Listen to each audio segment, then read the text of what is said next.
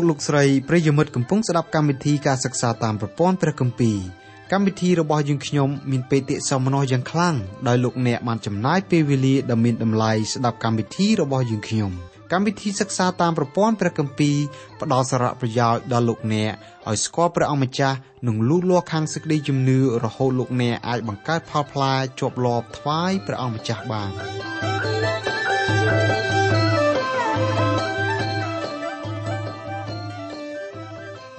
ចាអស់លោកលោកស្រីនិងមនៈស្ដាប់ជាទីមេត្រី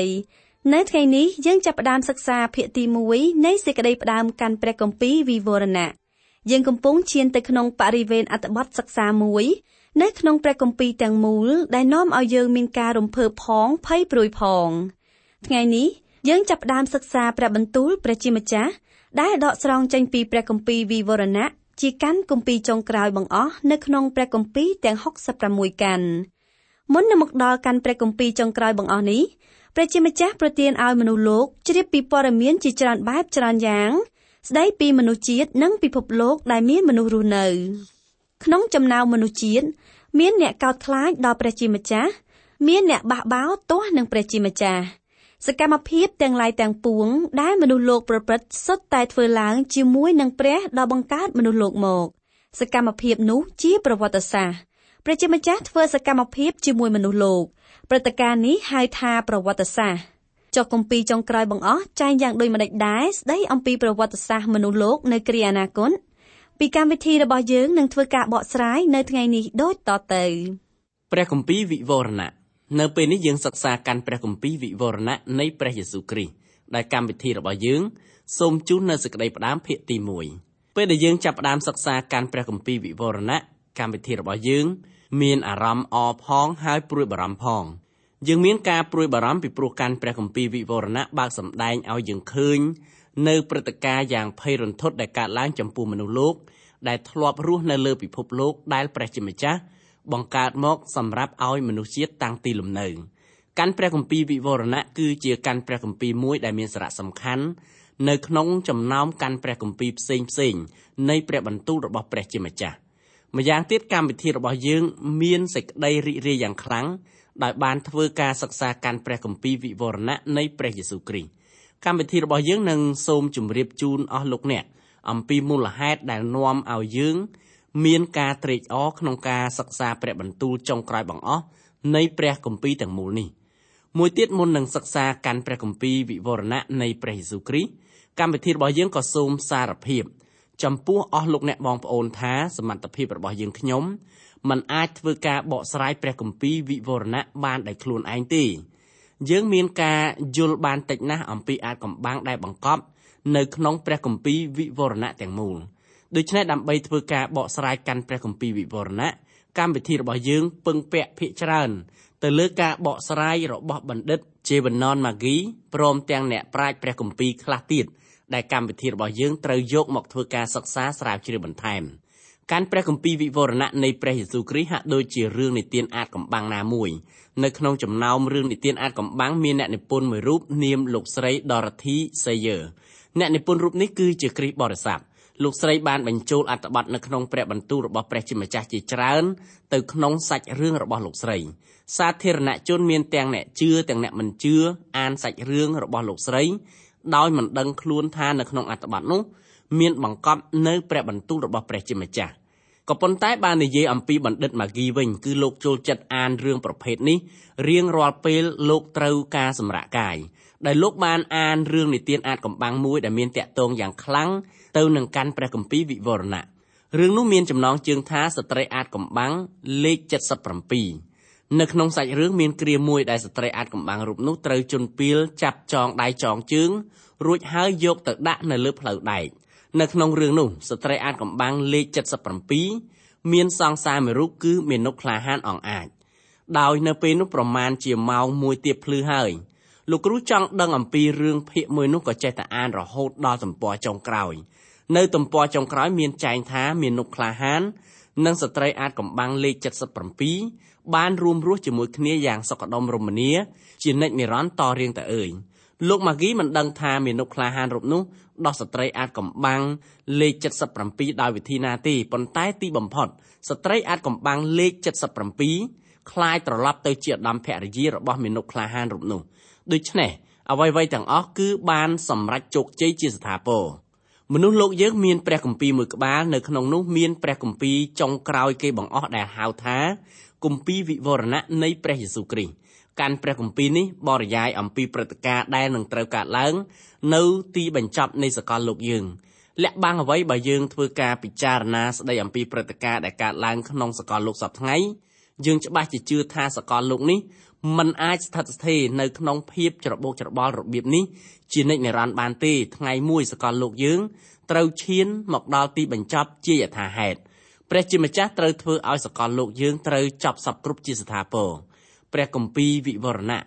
នៃព្រះយេស៊ូវគ្រីស្ទសម្ដែងឲ្យយើងដឹងអំពីវិធីដែលព្រះជាម្ចាស់ប្រើប្រាស់សម្រាប់បញ្ចប់សកលលោកយើងផ្ទុយអំពីព្រះបន្ទូលរបស់ព្រះជាម្ចាស់តាមរយៈព្រះគម្ពីរវិវរណៈនៃព្រះយេស៊ូវគ្រីស្ទអ្នកប្រាជ្ញមួយរូបនាមលោក Emerson បានអះអាងថាព្រះជាម្ចាស់ទ្រង់សុគតបាត់ទៅហើយសប្តាហ៍ថ្ងៃនេះមនុស្សលោកជិះសេះលេងដៃគ្រប់គ្រងសកលលោកយើងនេះ ឥតមានគ្រូបាចារ្យណាដែលអាចប្រដៅព្រះអង្គបានទេបើតាមមើលព្រឹត្តិការណ៍ដែលកើតឡើងនៅក្នុងសកលលោកសប្តាហ៍ថ្ងៃហាក់ដូចជាព្រឹត្តិការណ៍នោះកើតបែបនោះមែនប៉ុន្តែសូមបានជ្រាបថាព្រះជាម្ចាស់មិនដែលបោះបង់ពិភពលោកយើងនេះចោលឲ្យមនុស្សលោកគ្រប់គ្រងតែម្នាក់គេផ្ទាល់ទេ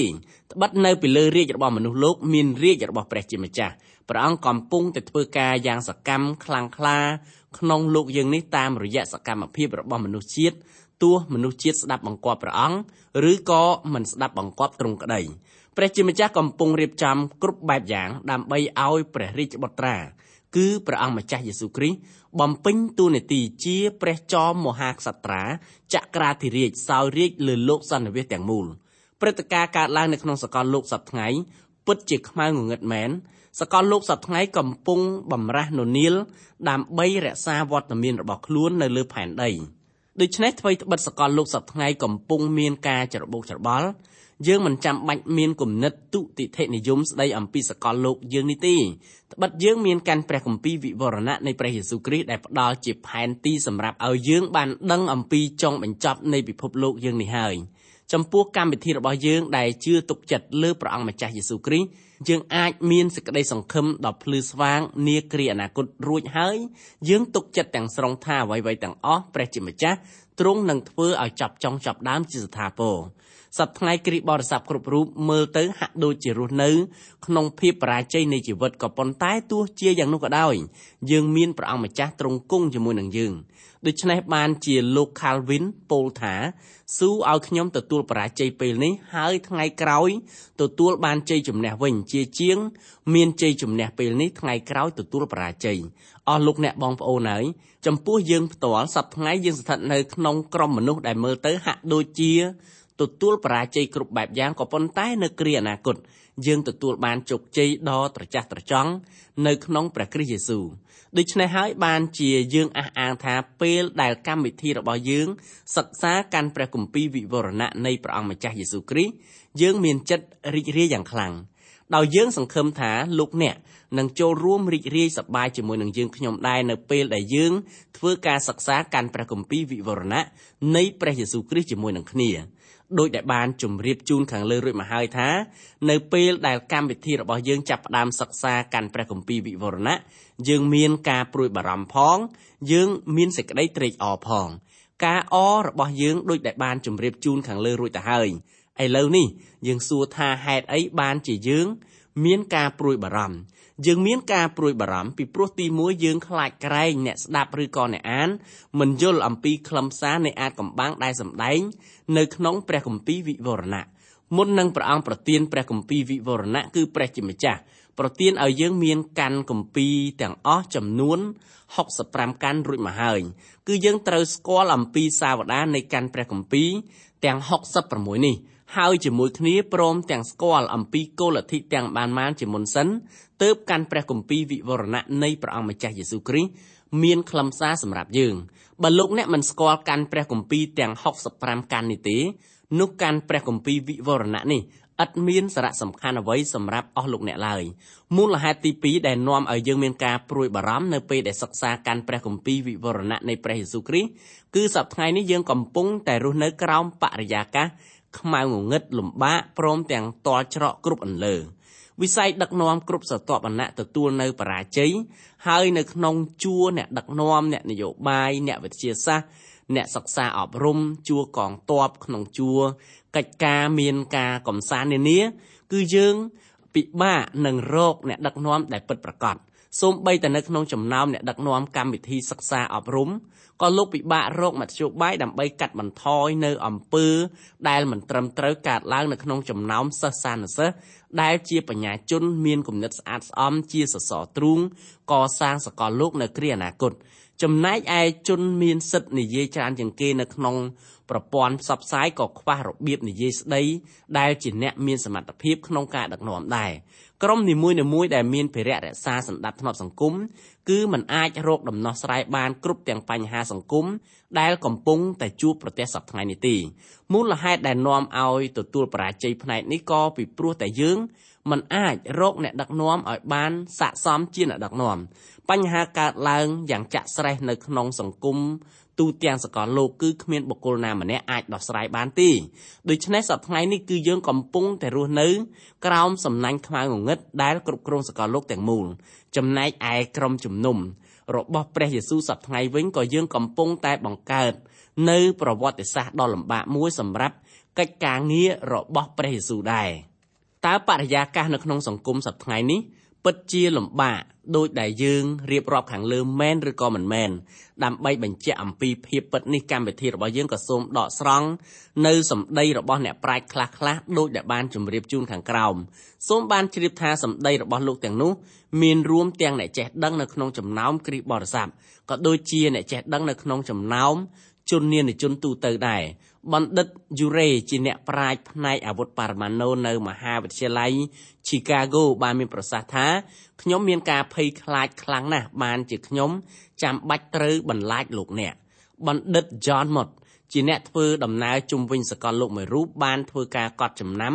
ពេលដែលលោកត្រឡប់មកដល់ភូមិស្រុករបស់លោកវិញថាខ្ញុំមិនស្មានថាសកលលោកយើងនេះ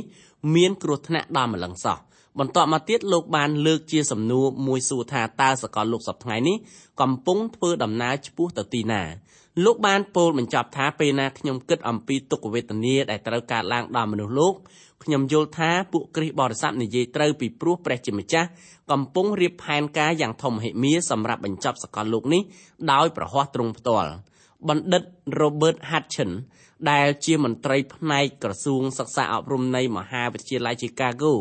បានធ្វើការកត់ចំណាំថាកម្មវិធីសម្រាប់សិក្សាអប់រំចាប់តាំងពីកូនក្មេងរហូតដល់យុវជនអាយុ21ឆ្នាំទទួលលទ្ធផលមិនល្អទេលោកបានបន្ថែមទៀតថាសកលលោកយើងនេះមិនស្ថិតស្ថេរយូរអង្វែងឡើយលោកទូលមានចំពោះមន្ត្រីសិក្សាអប់រំគ្រប់គ្រប់ប្រទេសឲ្យចាប់ផ្ដើមធ្វើការអប់រំមនុស្សចាស់វិញរដ្ឋបរោះជនជាតិអង់គ្លេសមួយរូបនាមលោក Winston Churchill ដែលមានប្រសាសន៍ថា ពេលវេលាខ្លីណាស់ហើយបព្វជិតគ្រីស្ទបរិស័ទមួយរូបនាមលោក Luz ដែលជាចាងវាងទស្សនាវដ្តីជីវិតទស្សនាវដ្តី Time និងទស្សនាវដ្តី Fortune ដែលបានថ្លែងសន្ទរកថាទៅកាន់ពួកបេសកជនដែលបន្ទាប់ពីសង្គ្រាមលោកលើកទី2បានបញ្ចប់ថាខ្ញុំយល់ថាគ្មានអ្វីប្រសើរជាងជឿលើព្រះបន្ទូលរបស់ព្រះជាម្ចាស់សម្ដែងក្នុងព្រះគម្ពីរទេ លោកគឺជាកូនបេសកជនមួយរូបដែលបម្រើព្រះជាម្ចាស់នៅក្នុងប្រទេសចិនលោក Wesner Laff ត្រូវជាអ្នកនិពន្ធទស្សនាវដ្តីគ្រិស្តបរិស័ទមួយរូបដែលហៅថាទស្សនាវដ្តីសតវត្សគ្រិស្តបរិស័ទដោយលោកពោលថាមុខនីតិរបស់គ្រិស្តបរិស័ទគឺត្រូវរៀបចំចិត្តសម្រាប់ឲ្យមនុស្សលោកចេះទទួលយកទីបញ្ចប់នៃសកលលោកទាំងមូលបណ្ឌិត Charles Berg ដែលជាប្រវត្តិវិទូមួយរូបជនជាតិអាមេរិកបានមានប្រសាសន៍ថា ទូទៅលើសកលលោកទាំងមូលអ្នកប្រាជ្ញនិងអ្នកធ្វើការសិក្សាស្រាវជ្រាវសុទ្ធតែយល់ស្របជាមួយគ្នាថាអរិយធម៌របស់មនុស្សលោកមានអាយុកាលកំណត់បណ្ឌិត William Joke អ្នកនិពន្ធសិភៅមួយដែលមានចំណងជើងថាវិថីឆ្ពោះទៅកាន់អរិយធម៌បានសរសេរឃ្លាមួយនៅក្នុងសិភៅនោះថាអក្សរសរសេរដោយដៃនៅលើទ្វីបទាំង5កំពុងបញ្ជាក់ប្រាប់យើងថាថ្ងៃជំនុំជម្រះដ៏ធំកំពុងរំកិលមកកាន់តែជិតហើយ បណ្ឌិត Raymond Fosdick ជាប្រធានមូលនិធិ Rockefeller បានមានប្រសាសន៍ថាត្រចៀកមនុស្សគ្រប់រូបកំពុងលឺសន្ធឹកជើងសេះខ្មៅងងឹតយ៉ាងកឹកកងធ្វើដំណើរឆ្ពោះមកកាន់ពិភពលោកយើងនេះពេលវេលាខើចណាស់ហើយលោក H. Jewell បានផ្ដាំផ្ញើមុនដែលលោកទទួលមរណភាពថាពិភពលោកនេះដាច់ដង្ហើមដោយចំណងរឹតរួតខ្លួនឯងឯអ្វីៗទាំងអស់ដែលហៅថាជីវិតត្រូវឈានមកដល់ទីបញ្ចប់ ក្នុងពេលឆាប់ឆាប់ខាងមុខនេះដែរឧត្តមសេនីយ៍ Douglas MacArthur ជាមេទាហានអាមេរិកាំងដែលជាអ្នកបញ្ចប់សង្គ្រាមលោកលើកទី2បានពោលថាសប្តាហ៍ថ្ងៃនេះមនុស្សលោកកំពុងតែរស់នៅក្នុងឱកាសក្រោយបង្អស់ហើយប្រធានាធិបតី Dwight Eisenhower បានមានប្រសាសន៍ថាបើមនុស្សចំនួននេះគ្មានសិលធម៌រស់នៅខ្ពង់ខ្ពស់ទេមនុស្សក្នុងលោកគ្មានអ្វីជាទីសង្ឃឹម ត្បិតមនុស្សអសិលធម៌យកដៃប៉ះកន្លឹះអាវុធបរមាណូធ្វើឲ្យពិភពលោកយើងនេះខូចខាតខ្ទេចខ្ទីបណ្ឌិត Nicholas Murray Butler ជាអតីតចាងវាងមហាវិទ្យាល័យ Columbia បានមានប្រសាសន៍ថាទីបញ្ចប់នៃសកលលោកស្ថិតនៅមិនឆ្ងាយឡើយ ទន្ទឹមនឹងសម្ដីរបស់ពួកអ្នកប្រាជ្ញខាងលើហេតុការណ៍មួយដែលកើតឡើងនៅក្នុងចំណោមគ្រិស្តបរិស័ទដែលញ៉ាំងឲ្យយើងអាចសន្និដ្ឋានថាអនាគតខាងមុខឥតមានភាពភ្លឺស្វាងសម្រាប់មនុស្សលោកទេបន្ទាប់ពីសង្គ្រាមលោកលើកទី2សមាជិកក្រុមជំនុំគ្រិស្តបរិស័ទបានកើនឡើង20%ក្នុងចំណោមប្រជាពលរដ្ឋសកលលោករស់នៅ ឆ្នាំ1884 លុះមកដល់ឆ្នាំ1959សមាជិកក្រុមជំនុំកើនឡើងចំនួន35%ថែមទៀតនៅក្នុងសម័យនោះក្រុមជំនុំប្រូតេស្តង់មានអត្រាសមាជិកខ្ពស់ជាងគេបង្អស់នៅក្នុងប្រវត្តិសាស្ត្រសកលលោកមិនតែប៉ុណ្ណោះនៅក្នុងសម័យនោះអ្នកបម្រើព្រះជាម្ចាស់ក៏មានចិត្តឆេះឆួលក្នុងចិត្តខ្លាំងណាស់ដែរបន្ទាប់មកក្រុមជំនុំនាំគ្នាសាងសង់អគារយ៉ាងធំស្កឹមស្កៃហើយចាប់តាំងពីពេលនោះមក ក្រុមជំនុំរបស់ព្រះអង្គម្ចាស់យេស៊ូក៏ថយឥទ្ធិពលចុះបន្តិចម្ដងបន្តិចម្ដងរហូតមកដល់សប្តាហ៍ថ្ងៃនេះនៅឆ្នាំ1958លោក David Lawrence បានជួយកែសៀវភៅមួយដែលមានចំណងជើងថា ភាពច្របូកច្របល់ក្នុងសកលលោកសិភៅនោះគឺបិទទំព័រដោយមិនបង្ហាញឲ្យឃើញអំពីដំណោះស្រាយណាមួយសម្រាប់ដោះស្រាយបញ្ហាច្របូកច្របល់ដែលកើតឡើងនៅក្នុងសកលលោកទេដំណើរនេះគឺកើតឡើងនៅឆ្នាំ1958បើយើងមើលពីសកលលោកសប្តាហ៍ថ្ងៃនេះវិញសកលលោកសប្តាហ៍ថ្ងៃគឺពិតជាកំពុងតែស្ថិតនៅក្នុងភាពច្របូកច្របល់មួយជាយថាហេតុតើបញ្ហាទាំងបានបានដែលកើតមានឡើងក្នុងលោក ត្រូវដោះស្រាយដោយវិធីណា មួយទៀតតើពេលណាទើបបញ្ហាទាំងអំបាលម៉ាននៅក្នុងលោកនេះអាចដោះស្រាយបានព្រះគម្ពីរវិវរណៈនៃព្រះអង្គម្ចាស់យេស៊ូវគ្រីស្ទផ្ដល់ចម្លើយសម្រាប់សំណួរទាំងអំបាលម៉ាននេះមុននឹងយើងសិក្សាកាន់ព្រះគម្ពីរវិវរណៈនៃព្រះអង្គម្ចាស់យេស៊ូវគ្រីស្ទយើងត្រូវជ្រាបឲ្យបានច្បាស់ថានៅក្នុងចំណោមអ្នកបកស្រាយកាន់ព្រះគម្ពីរវិវរណៈមានការយល់ដឹងផ្សេងផ្សេងគ្នាយល់ទៅតាមប្រព័ន្ធដែលគេយកមកប្រើដើម្បី ធ្វើការបកស្រាយអ្នកបកស្រាយកាន់ព្រះគម្ពីរវិវរណៈនៃព្រះអង្គម្ចាស់យេស៊ូវគ្រីស្ទប្រើវិធី4យ៉ាងផ្សេងផ្សេងគ្នាសម្រាប់បកស្រាយកាន់ព្រះគម្ពីរនេះសូមបានជ្រាបដែរថាលោក Brother បានប្រើវិធីបកស្រាយ7យ៉ាងរីឯលោក Treshel បានប្រើតែ3យ៉ាងប៉ុណ្ណោះកម្មវិធីរបស់យើងក៏សូមជូននៅប្រព័ន្ធទាំង4យ៉ាងដែលអ្នកប្រាជ្ញព្រះគម្ពីរប្រើសម្រាប់បកស្រាយកាន់ព្រះគម្ពីរវិវរណៈនៃព្រះយេស៊ូវគ្រីស្ទដូចខាងក្រោម ទី1ប្រព័ន្ធបកស្រាយបែបអតីតគ្រោះប្រព័ន្ធបកស្រាយបែបនេះអះអាងថាកាន់ព្រះគម្ពីរវិវរណៈនៃព្រះអង្គម្ចាស់យេស៊ូវមានកើតឡើងរួចតាំងពីអតីតកាលមកម្លេះហេតុការណ៍ទាំងនោះ អត់មានតាក់ទងអ្វីនៅក្នុងពេលបច្ចុប្បន្នឬគ្រាអនាគតកាលទេប្រព័ន្ធបកស្រាយបែបនេះយល់ថាកាន់ព្រះគម្ពីរវិវរណៈប្រទានមក សម្រាប់ផ្ដល់នៅការលើកទឹកចិត្តដល់អ្នកជឿព្រះយេស៊ូវដែលត្រូវទទួលនៅការបៀតបៀនគ្រប់បែបយ៉ាងក្នុងសកលលោកពិតមែនហើយព្រះបន្ទូលរបស់ព្រះជាម្ចាស់នៅក្នុងកាន់ព្រះគម្ពីរវិវរណៈ ពិតជាផ្ដល់នៅការលើកទឹកចិត្តដល់ពួកអ្នកជឿទាំងឡាយណាដែលទទួលការរងទុកមែនក៏ប៉ុន្តែបើហ៊ានអះអាងថាក្នុងកាន់ព្រះគម្ពីរវិវរណៈកើតឡើង ក្នុងគ្រាអតីតកាលរួចហើយគឺបុគ្គលម្នាក់នោះកំពុងតែដកព្រះគម្ពីរវិវរណៈចេញពីព្រះគម្ពីរទាំងមូលហើយការដែលប្រកាន់ទស្សនៈបែបនេះមិនត្រឹមត្រូវទេ2ប្រព័ន្ធប្រវត្តិគ្រោះ ប្រព័ន្ធបកស្រាយបែបនេះប្រកាន់ថាព្រឹត្តិការណ៍នៅក្នុងកាន់ព្រះគម្ពីរវិវរណៈកើតឡើងនៅក្នុងក្រុមជំនុំចាប់តាំងពីគ្រាសម័យលោកយ៉ូហានរស់នៅរហូតមកទល់ពេលបច្ចុប្បន្នពោលគឺព្រឹត្តិការណ៍ទាំងនោះកំពុងកើតឡើងសម្រាប់ធ្វើជាប្រវត្តិសាស្ត្រចំពោះមនុស្សចំនួនក្រោយដំណើរនេះគឺត្រូវខ្លះដែរក៏ប៉ុន្តែព្រឹត្តិការណ៍នោះនឹងត្រូវកើតឡើងនៅគ្រាអនាគតផងដែរដូច្នេះកាន់ព្រះគម្ពីរវិវរណៈនៃព្រះយេស៊ូវគ្រីស្ទគឺជាបទទំនាយ3 ប្រព័ន្ធប្រវត្តិវិញ្ញាណគ្រោះប្រព័ន្ធនេះគឺប្រកាន់ថាអ្វីៗទាំងអស់ដែលកើតឡើងនៅក្នុងកាន់ព្រះគម្ពីរវិវរណៈគឺជាហេតុការណ៍ខាងព្រលឹងវិញ្ញាណសម្រាប់បង្រៀនក្រុមជំនុំព្រះអង្គម្ចាស់យេស៊ូវរស់នៅក្នុងគ្រាបច្ចុប្បន្នដំណើរនេះគឺមិនយ៉ាងដូច្នោះទេអ្នកដែលប្រកាន់ទស្សនៈបែបនេះច្រើនតែជាជនអសហសវត្តបុគ្គលដែលមានន័យថាជាជនដែលមិនជឿថាលើលោកនេះ មានរាជសហសវត្តឬក៏រាជ1000ឆ្នាំផ្ទុយអំពីការប្រកាន់ទស្សនៈដោយដែលជម្រាបជូនខាងលើបើយើងសិក្សាកាន់ព្រះគម្ពីរវិវរណៈជាភាសាក្រិកនិងជាភាសាអង់គ្លេសការដែលប្រកាន់ថាព្រឹត្តិការណ៍ដែលកើតឡើងនៅក្នុងព្រះគម្ពីរវិវរណៈគ្រាន់តែជាមេរៀនខាងប្រលឹងវិញ្ញាណគឺផ្ទុយអំពីវត្ថុបំណងដើមដែលព្រះជាម្ចាស់ទ្រង់បណ្ដាលឲ្យលោកយ៉ូហានកត់ត្រាទុកកាន់ព្រះគម្ពីរវិវរណៈនេះកន្លងមក គម្ពីរវិវរណៈមិនមែនគ្រាន់តែជាមេរៀនខាងប្រលឹងវិញ្ញាណសម្រាប់គ្រិស្តបរិស័ទតែប៉ុណ្ណោះទេទី4ប្រព័ន្ធអនាគតគ្រោះប្រព័ន្ធនេះគឺប្រកាន់ថាការដែលមានទាំងអបាលម៉ាននឹងត្រូវកើតឡើងនៅក្នុងគ្រាអនាគតអ្នកដែលប្រកាន់ទស្សនៈបែបនេះច្រើនតែជាជនបុរេសហសវត្តបុគ្គលពោលគឺជាជនដែលជឿថាសប្តាហ៍នេះយើងរស់នៅមុនរាជ1000ឆ្នាំ ហេតុនេះពួកយើងខ្ញុំប្រកាន់យកប្រព័ន្ធបកស្រាយព្រះគម្ពីរវិវរណៈនៃព្រះយេស៊ូវតាមប្រព័ន្ធអនាគតគ្រោះនេះដូច្នេះកាន់ព្រះគម្ពីរវិវរណៈនៃព្រះយេស៊ូវគ្រីស្ទគឺជាបទទំនាយជនបុរេសហសវត្តបុគ្គលគ្រប់គ្រប់រូបសុទ្ធតែប្រកាន់ថាគម្ពីរវិវរណៈនៃព្រះអង្គម្ចាស់យេស៊ូវគ្រីស្ទជាព្រឹត្តិការណ៍ដែលត្រូវកើតឡើងនៅគ្រាអនាគតខាងមុខគម្ពីរនេះគឺបើកទំព័រឡើងដោយឲ្យលោកអ្នកបានឃើញព្រះអង្គម្ចាស់យេស៊ូវគ្រីស្ទជាព្រះដែលពោពេញទៅដោយសេរីល្អនៅក្នុងព្រះគម្ពីរវិវរណៈព្រះអង្គបើកសម្ដែងឲ្យយើងឃើញអំពីស្ថានភាព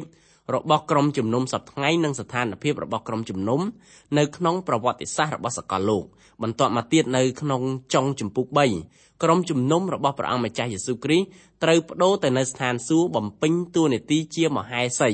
របស់ព្រះអង្គម្ចាស់យេស៊ូវគ្រីស្ទបន្ទាប់មកទៀតក្រុមជំនុំរបស់ព្រះអង្គត្រូវត្រឡប់មកជាមួយព្រះអង្គម្ចាស់យេស៊ូវគ្រីស្ទវិញពេលដែលទ្រង់យាងមកតាំងរាជរបស់ព្រះអង្គនៅលើផែនដីឯរាជរបស់ព្រះអង្គម្ចាស់យេស៊ូវត្រូវតាំងឡើង មានជាពីរដំណាក់កាលដំណាក់កាលដំបូងគឺរាជ1000ឆ្នាំដោយនៅក្នុងរាជ1000ឆ្នាំ មនុស្សលោកអាចសាកល្បងមើលរសជាតិនៃរាជរបស់ព្រះអង្គម្ចាស់យេស៊ូវគ្រីស្ទដែលត្រូវសោយរាជនៅអកាលជានិច្ចនៅពេលនោះមានអ្នកជឿព្រះអង្គម្ចាស់យេស៊ូវគ្រីស្ទជាច្រើន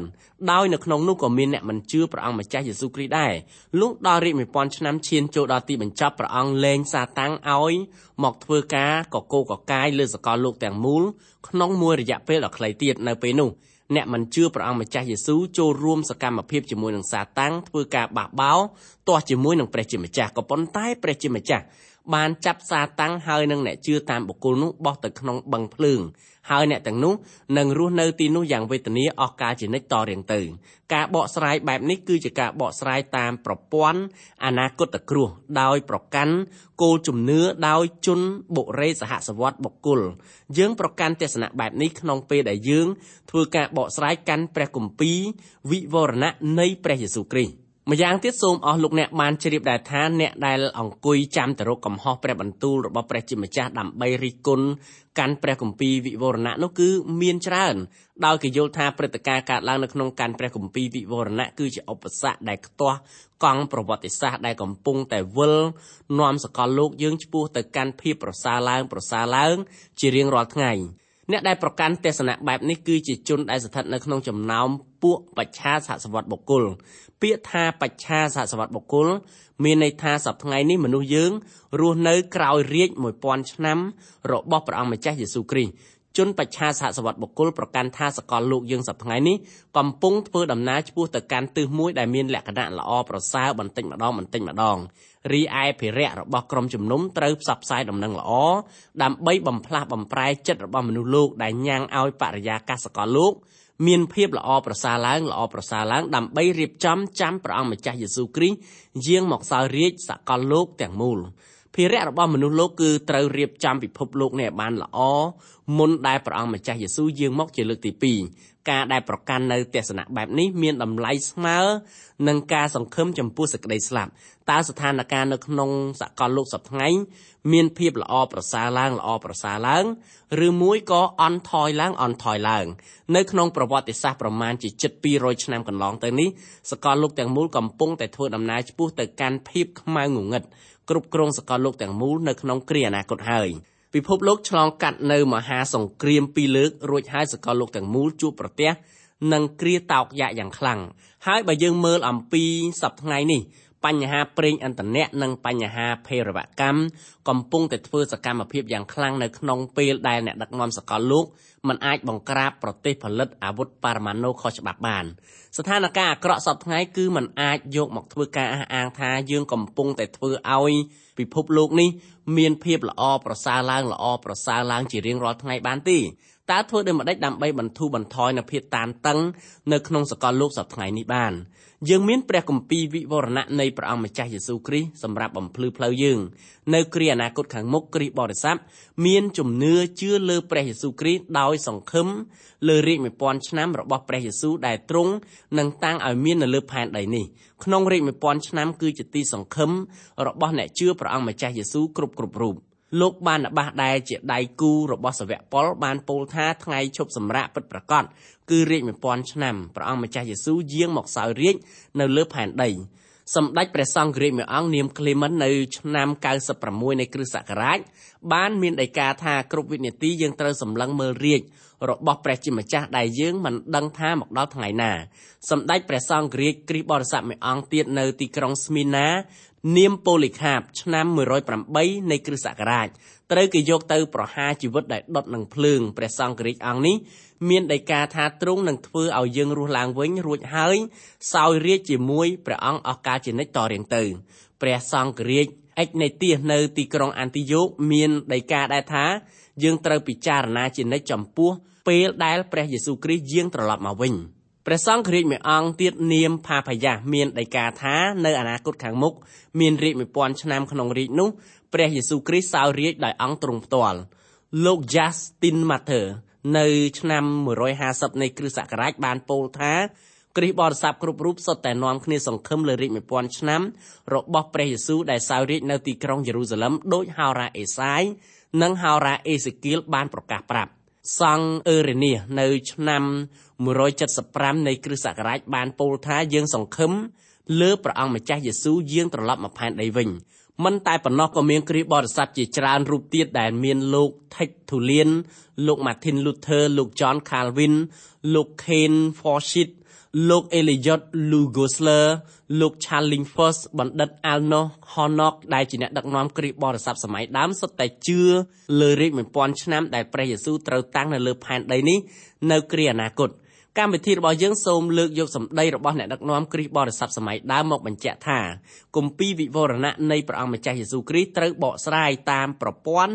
អនាគតគ្រោះពោលគឺព្រឹត្តិការណ៍ទាំងអំបាននេះ ត្រូវកើតឡើងនៅរាជ1000ឆ្នាំនៅពេលដែលព្រះយេស៊ូវគ្រីស្ទយាងមកសោយរាជនៅលើផែនដីសប្តាហ៍ថ្ងៃនេះគឺយើងកំពុងតែរស់នៅមុនរាជ1000ឆ្នាំពេលនេះយើងសូមស្លេះការសិក្សាកាន់ព្រះគម្ពីរវិវរណៈត្រឹមតែប៉ុណ្ណេះសិនទម្រាំជួបគ្នាលើក្រោយសូមព្រះជាម្ចាស់ប្រទានពរដ៏ធម្មឧត្តមដល់អស់លោកអ្នកបងប្អូនគ្រប់គ្រប់គ្នា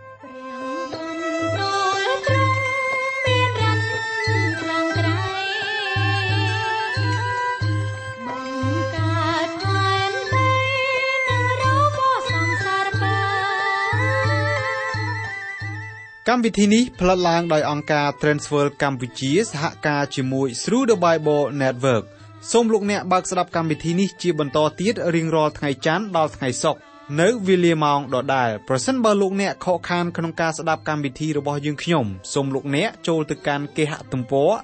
www.ttb.twr.org/ ខ្មែរ ប្រសិនបើលោកអ្នកចង់រួមចំណែកផ្គត់ផ្គង់កម្មវិធីយើងខ្ញុំសូមតាក់ទងយើងខ្ញុំតាមរយៈប្រអប់សម្បត្តិលេខ1143ភ្នំពេញកម្ពុជាលោកអ្នកអាចផ្ញើសារឬទូរស័ព្ទមកកាន់លេខ012 75 86និង74 Email address twrcambodia@twr.org សូមអរគុណសូមព្រះប្រទានពរ